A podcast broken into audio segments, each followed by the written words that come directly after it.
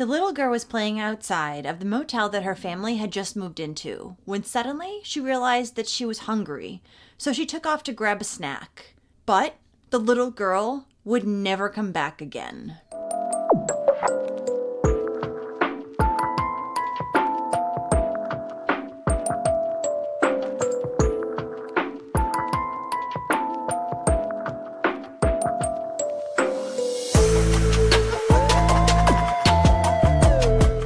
Welcome or welcome back. I'm Cassie, and this is A Wicked World.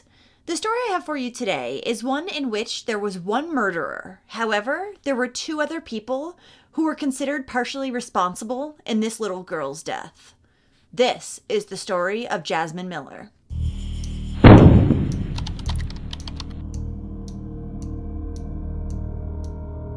Jasmine Marie Miller was born on September 29, 2008, in Wichita, Kansas. She was the daughter of Raymond Miller Jr. and Lori Kratzky. Jasmine had two brothers named Logan and Raymond, and a sister named Jewel. Jasmine, or Jazzy for short, was described as a beautiful, loving, and kind hearted girl. She loved to swim, sing, and dance. She loved spaghetti and meatballs, pizza, dogs, especially chihuahuas, and anything with glitter. Her favorite colors were pink and purple, and the little girl already had her sights set on being a cheerleader when she grew up.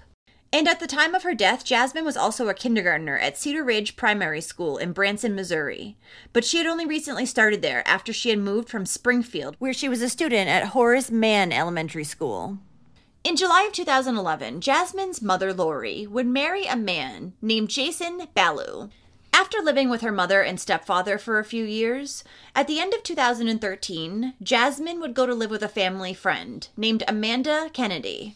Amanda had a written agreement with Jasmine's parents, Lori and Jason, stating that she would be Jasmine's legal guardian. This was so that Amanda could enroll the little girl in school and take care of any medical matters that may arise. Amanda, who was a single mother, said that Jasmine had been living with her since September 3rd, 2013, without any assistance from the little girl's parents. Amanda had first met Jasmine when she began babysitting the little girl. But Amanda said that every time Jasmine came over her house, she would be wearing clothes that were too small or she would be hungry. At the time Amanda had met the family, Jason had been working for the Springfield News Leader newspaper. And he and Lori would be out on the road at 3 a.m. along with little Jasmine. And Amanda knew this was not a good schedule for such a small child. So she had stepped in and offered to babysit Jasmine. This arrangement worked well for everyone, especially the little girl. But in only a short time, Lori and Jason would begin not showing up for days to pick up their daughter. Now, Amanda said that Lori and Jason were not capable of caring for Jasmine, and that's why she initially took her into her custody. However, Jason and Lori had something different to say. They said that they had sent Jasmine to live with Amanda because of the kidnapping and murder of the little girl named Hailey Owens in Springfield. And they did not want their daughter to be in the Springfield area anymore. However, Hailey Owens didn't get murdered until February of 2014. And Amanda said that Jasmine had already been living with her for a few months, full time at this point, so. So after Lori and Jason began leaving Jasmine with Amanda longer and longer, Amanda would call them and they would come over and do things such as have dinner, but then leave again later that night and leave Jasmine again with Amanda. But Amanda had no problem caring for Jasmine. She loved the little girl like she was her own. From September 2nd to December 24th of 2013, Amanda had custody of Jasmine. But Jason and Lori would come take her on Christmas Eve to go to her grandparents' house. Amanda wouldn't hear from the family again until February 1st of 2014, when Jason called her up and told her she needed to come get Jasmine because she was banging her head against things and they didn't know what to do. So, did they really send her to live with Amanda because of the little girl that got murdered, or was there other reasons? Once Amanda had Jasmine, that's when her parents had signed over temporary custody of her. In the fall of 2014, Amanda, along with Jasmine, would move to Cape Girardeau without telling the Ballews. Amanda said at that time she planned on just keeping Jasmine and raising her as her own. But the Ballews would end up demanding their daughter back in early 2015. Amanda contacted her attorney to see if there was anything that she could do, but they told her that she would just get arrested if she did not return the little girl to her parents, as she had no legal grounds. Amanda returned the little girl to her parents, and shortly after, the family would move to Branson, Missouri. Amanda would never see Jasmine again. On February 21st, 2015, around 6:30 a.m., only a little over 2 weeks after Jasmine had gone to live with her parents again, the little girl would wake everyone up for the day. Now, the family was currently living at the Windsor Inn on West 76 Country Boulevard in Branson. The family had moved there as it was more affordable than where they had been previously living in Springfield. The Windsor Inn had low monthly rates for people who might otherwise be homeless. So, on the morning of the 21st, the family was sitting in their motel room watching television when an acquaintance of theirs, who also lived at the motel, named John Roberts, came by. He asked Jason if he could drive him to run a few errands. He needed to pick up a few things. Jason agreed, and the two of them took off to a super Walmart. Jasmine decided to tag along. Now, Jason had given John a ride before. Just the previous week, actually, he had driven John to his friend's house, as well as a few other places. So during this trip, John would give Jason a little bit of money for gas. After grabbing a few items from Walmart, the three would head to Wendy's because Jasmine had recently gotten a good report card and Jason wanted to reward her. After that, they returned to the Windsor Inn, where Jasmine changed her clothes and then went outside to play. Jason said that the entire time she was outside, he had the door open and the blinds open so that he could keep an eye on her. But around 6:15 p.m., Jason would notice that Jasmine was gone. He couldn't find her anywhere, so he called the Branson Police Department. Police were dispatched to the inn. They searched the inn as well as adjoining properties. And after they had searched multiple rooms, police found Jasmine. Her naked body was discovered under the bed of one of the rooms at the inn, room 155. She had been strangled and the only occupant who was living in this room was John Roberts. So, John Roberts was arrested and charged with first degree murder. He was then booked into the Taney County Jail.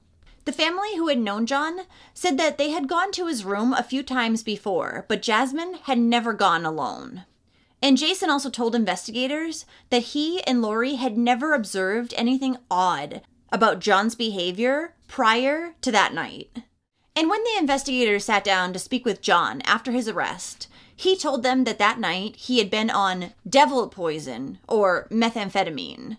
He said he couldn't remember it clearly, but he did remember that Jasmine had come over to his room that night.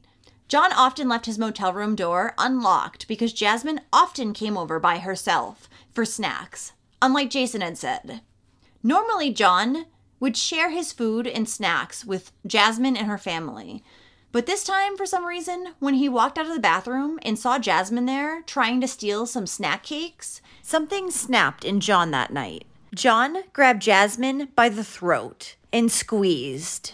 And after she had stopped breathing, he had dragged her across the carpet and placed her body under his bed. But he had not meant to hurt her, he had just meant to scare her. But leading up to this bad decision was the fact that John had been smoking meth and drinking alcohol the entire night. John also said that he was mad at one of his neighbors, though he didn't say which, because he had bought a couple hundred dollars worth of meth for them, and they had yet to pay him back. So he had taken his frustration from this out on Jasmine. And John told police that he wasn't sure how Jasmine's clothing had come off, but he said he was pretty sure it was from him dragging her across the floor. But what had really happened that night was John had strangled Jasmine after he had caught her stealing some of his snack cakes. And then he had planned to, quote, mess around with her sexually, which was why he had actually pulled down her clothing. However, the inn manager and the fire department, who were searching for Jasmine at the time, had knocked on his door right before he was about to do so, and that's when he stuffed her under his bed. And John Roberts had actually been out of jail on bond at the time of Jasmine's murder. He had previously been charged with felony burglary and was released on a $171 cash bail that his brother posted for him. This was only 10 days prior to him killing Jasmine. And John had also been incarcerated in the past for charges of possessing a controlled substance, most likely meth. Amanda, the family friend who had previously had custody of Jasmine, said she was absolutely heartbroken when she learned of the little girl's death. And when she heard that the reason why she had gone into John's room was because she was hungry, Amanda said that she was always hungry. Now, Amanda had found out about Jasmine's death on February 22nd when Jason had texted her. He texted saying, I have bad news for you. She thought this was an extremely odd way of him letting her know that the little girl she loved and cared for had died. And Amanda would say that neither Lori or Jason seemed very upset about Jasmine's death. In fact, they had been bragging about all the things that they had been given by the churches. And Lori was also bragging to her about getting her hair and nails done. After Jasmine's death, the Missouri Children's Division of the Department of Social Services investigated her murder. There were concerns that Jasmine's death had occurred in part due to her parents' neglect. Jason and Lori, however, denied that Jasmine had been left alone for any extended period of time that night. During CPS's investigation, it was unveiled that there had been a series of hotline calls and accusations of neglect concerning the little girl in the past. Apparently, the family had a history with Child Protective Services dating back to 2008, when Jasmine was only a few days old. But all this evidence of neglect would not come out until after Jasmine's murder in a 550 page document.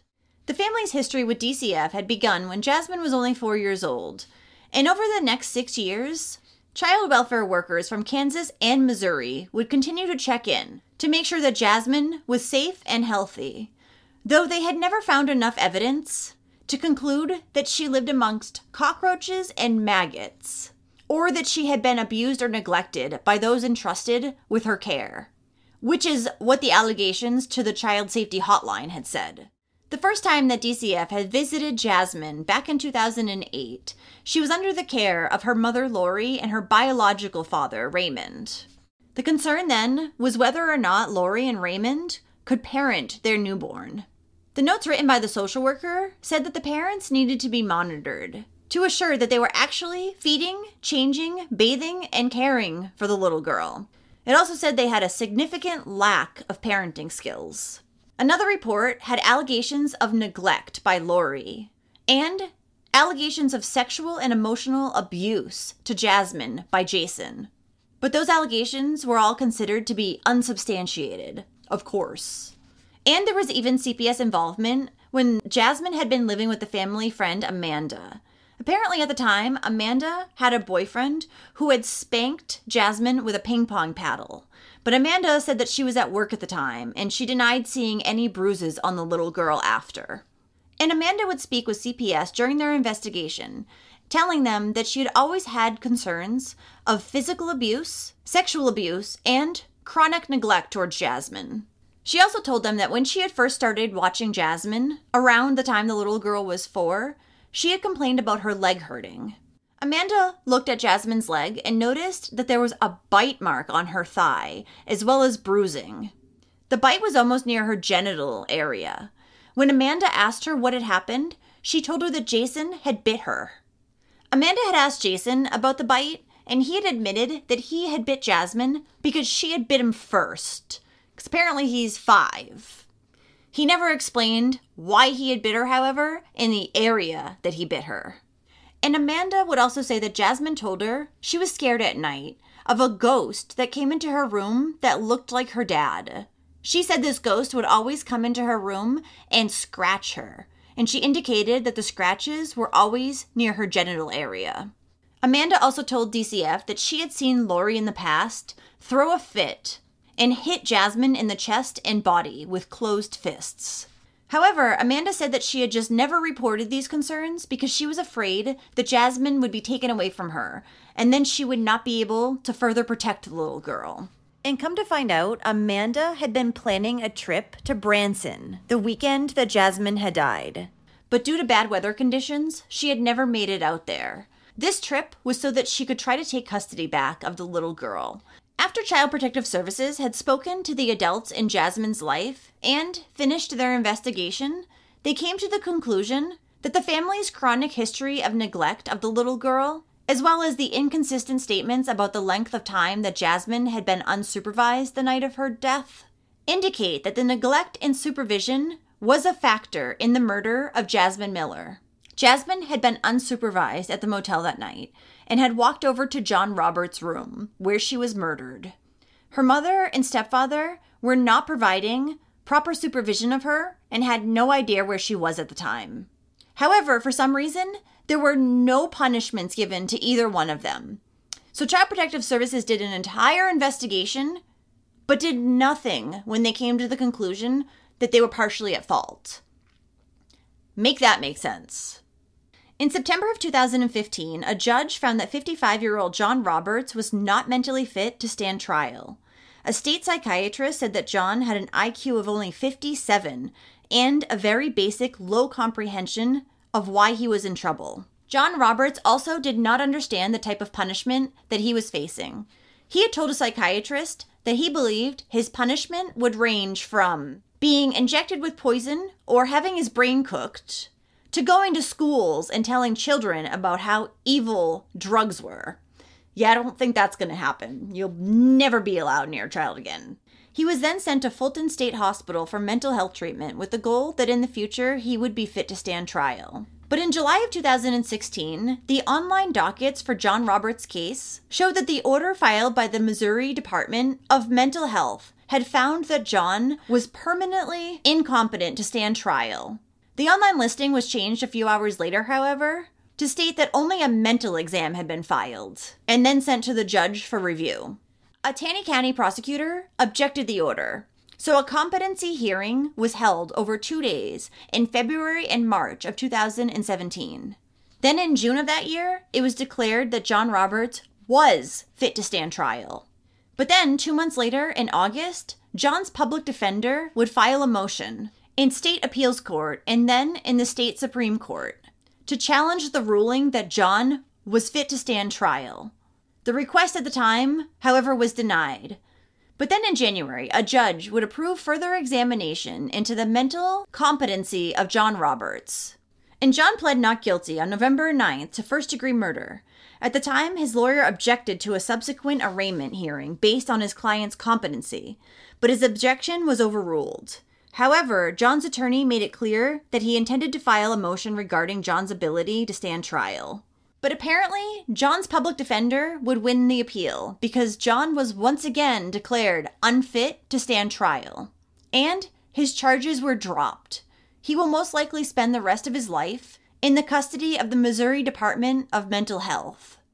And although unlikely, if John is ever deemed to be mentally competent to stand trial, the charges could be refiled. Jason would come out and publicly say about Jasmine's murder How can another human who has any kind of sympathy take a little life? He also said, We're very thankful for everything that the police department did for us, and how supportive this community is in everything. On another subject, I wish that people would quit thinking that all of us within the extended stays are druggies. A GoFundMe account was also set up for the funeral expenses of Jasmine Miller. The assistant superintendent with Branson Public Schools called Jasmine a vibrant kindergartner. Even though she hadn't been enrolled at the district long, she had become well known by the teachers and her class, he said. A vigil to remember Jasmine Miller was held on April 11th off of the busy tourist highway 76, where the inn Jasmine had disappeared from was located. More than 200 of Jasmine's family, friends, and members of the public attended, and they all wore pink and purple t shirts, as well as released pink and purple balloons, as a brigade of around 120 motorcycles drove by to honor Jasmine. There was also a makeshift memorial for flowers located at Botana's restaurant. Well, thank you for listening to all of Jasmine's story today. Three people were all found to be at least partially responsible for this little girl's death, but none of them were punished. It's rather frustrating. And if John knew to hide Jasmine's body, that means he knew that he had done something wrong. And I feel like that alone deserves some punishment. Either way, it's horrid that this little girl was only acting like a child would, especially one who's always hungry, as Amanda had said, and she was killed for it. So if you do like true crime and you want to hear it from me, then don't forget to hit that subscribe button below and turn on your notifications too so you'll know when I upload a new video, which is two to three times every week. Thanks for watching A Wicked World today. Until next time, take care, guys. Bye.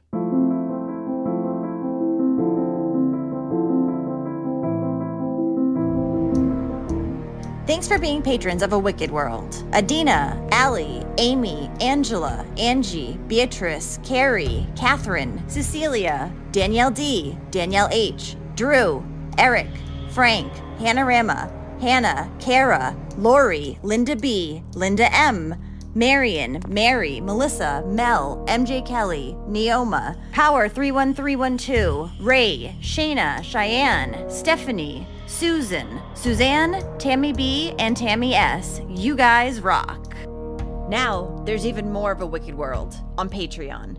You'll have access to exclusive videos each month and more. Any support truly helps to make sure the victims never get forgotten and to highlight the shortcomings of society associated with each case. So check it out at patreon.com slash a wicked world or use the Patreon app.